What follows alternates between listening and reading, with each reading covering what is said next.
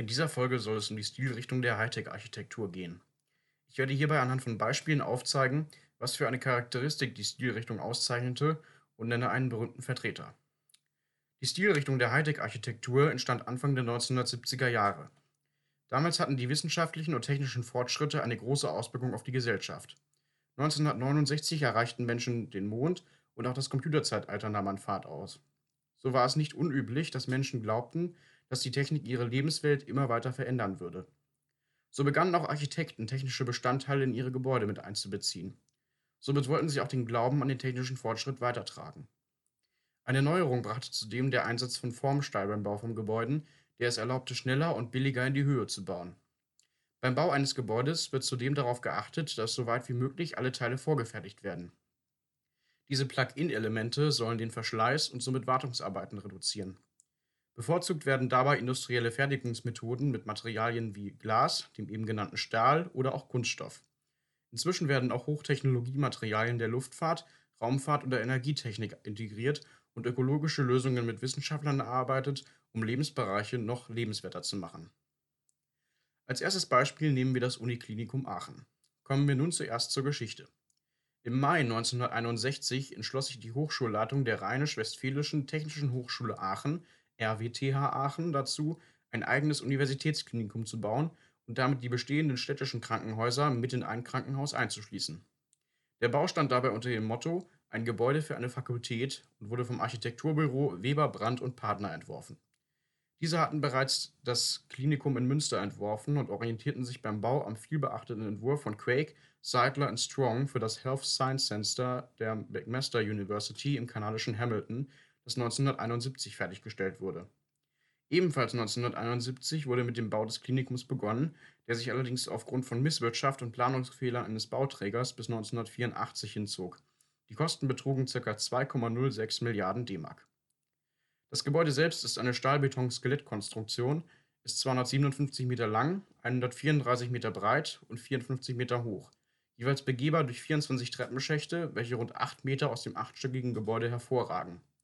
Die Treppenhausschächte bestehen aus Stahlbeton, die restlichen Gebäudeteile sind Fertigteile aus Stahl. Das Gebäude hat somit eine Nutzfläche von 130.000 Quadratmetern und bietet Platz für knapp 1600 Betten.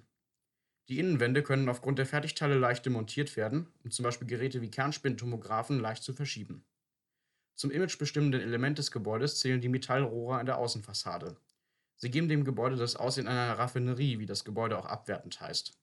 Die Entscheidung, die Rohre nach außen zu legen, war rein strategisch, da eigentlich in jedem Geschoss Technik untergebracht werden sollte, was räumlich und aufgrund der Verschiebbarkeit von Räumen nicht ging.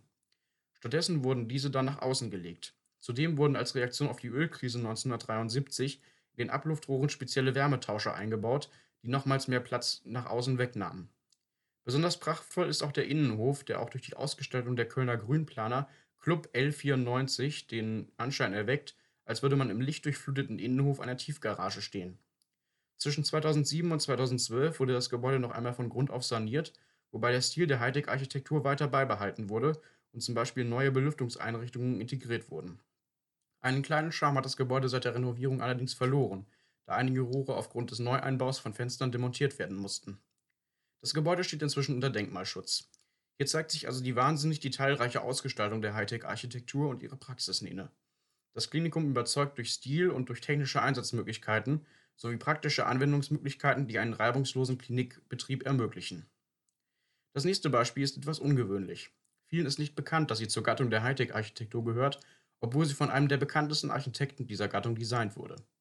Die Rede ist von der Reichstagskuppel bzw. des Bundestages. Auch hier betrachten wir zuerst die Geschichte. Das eigentliche Reichstagsgebäude wurde bereits 1881 erbaut und war auch seitdem schon immer Sitz des Parlaments.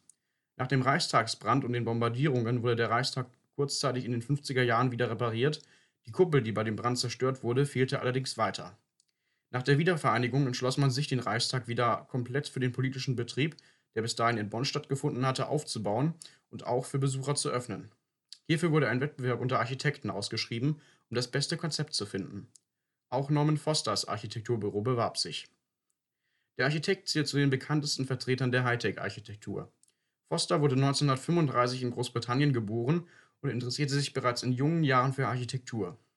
Nach seinem Militärdienst bei der Royal Air Force studierte er in Manchester Architektur und gründete 1965 gemeinsam mit dem Architekten Richard Rogers, der unter anderem das Centre Pompidou in Paris entwarf, das Architekturbüro Team 4.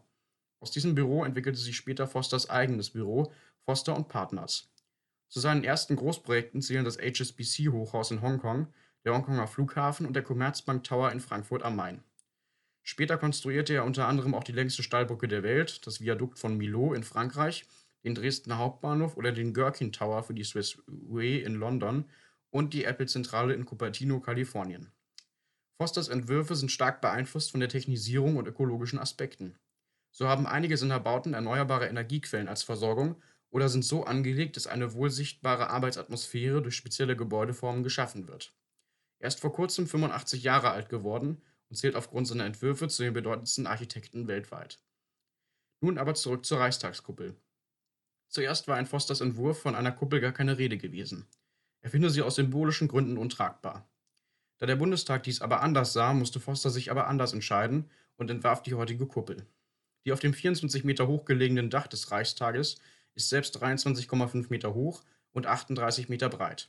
Ihr Stahlskelett besteht aus 24 senkrechten Rippen im Abstand von 15 Grad und 17 waagerechten Rippen mit einem Abstand von 1,65 Metern und einer Masse von rund 800 Tonnen, vergleitet mit 3000 Quadratmetern Gra Glas und mit einer Masse von etwa 240 Tonnen. An der Innenseite winden sich zwei rund 1,8 Meter breite und um 180 Grad versetzte spiralförmige Rampen von jeweils 230 Metern Länge zu einer Aussichtsplattform hinauf, 40 Meter über Bodenniveau bzw. entgegengesetzt wieder hinunter zur Dachterrasse.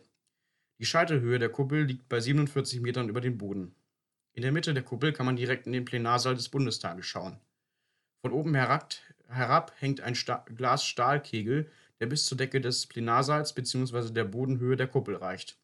Die Kuppel war lange uneingeschränkt für Besucher geöffnet, dies wurde nach Terrorwarnungen allerdings eingeschränkt. Heute muss für einen Kuppelbesuch eine Wartezeit von rund zwei Stunden mit Voranmeldung eingeplant werden.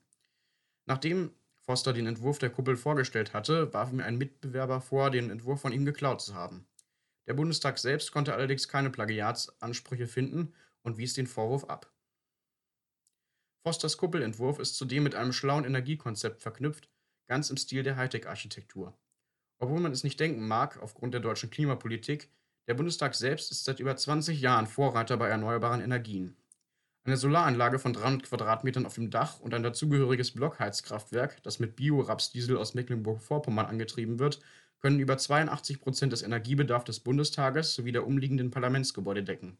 Spezielle Verglasungen und Dämmungen verhindern allgemein Wärmeverluste. Im Sommer nutzen Absorptionskältemaschinen einen Teil der Abwärme der Motoren des Kraftwerks, um die Innenräume zu kühlen. Zudem kann aus einem 300 Meter tief im Boden gelegenen Reservoir salzhaltiges Wasser geholt werden, das entweder zur Beheizung oder zur Kühlung des Gebäudes zur Verfügung steht. Auch die Kuppel ist in das Energiekonzept mit einbezogen. Sie dient sowohl zur Belichtung als auch zur Entlüftung des Plenarsaals. Tageslicht wird über 360 trichterförmig angeordnete Spiegel in den Saal geleitet. Um möglichst blendfreies Licht zu gewährleisten und bei starker Sonneneinstrahlung eine zu große Aufheizung zu verhindern, kann ein Teil der Spiegel durch einen beweglichen, je nach Sonnenstand wirksamen Schirm abgedeckt werden. Im Inneren des Spiegels wird verbrauchte Luft über eine Abluftdüse zum höchsten Punkt des Gebäudes geleitet und entweicht durch eine Öffnung in der Kuppelmitte. Auf diesem Weg passiert sie noch eine Wärmerückgewinnungsanlage, die ihr verwertbare Restenergie entzieht. Eine Vorrichtung unmittelbar unter der Kuppelöffnung fängt Regenwasser ab. Mithilfe dieses Konzepts spart der Bundestag jährlich über 6000 Tonnen CO2. Der Energiestandard des Gebäudes liegt über dem von normalen modernisierten Altbauten bzw. sogar von heutigen Neubauten. Vielleicht sollte die Bundesregierung bei ihren Plänen äh, sich etwas vom Gebäude abgucken. Dann wird das noch etwas mit dem Klimaschutz. An dieser Stelle endet die heutige Folge und wenn ihr mir bis dahin aufmerksam zugehört habt, bedanke ich mich für eure Aufmerksamkeit.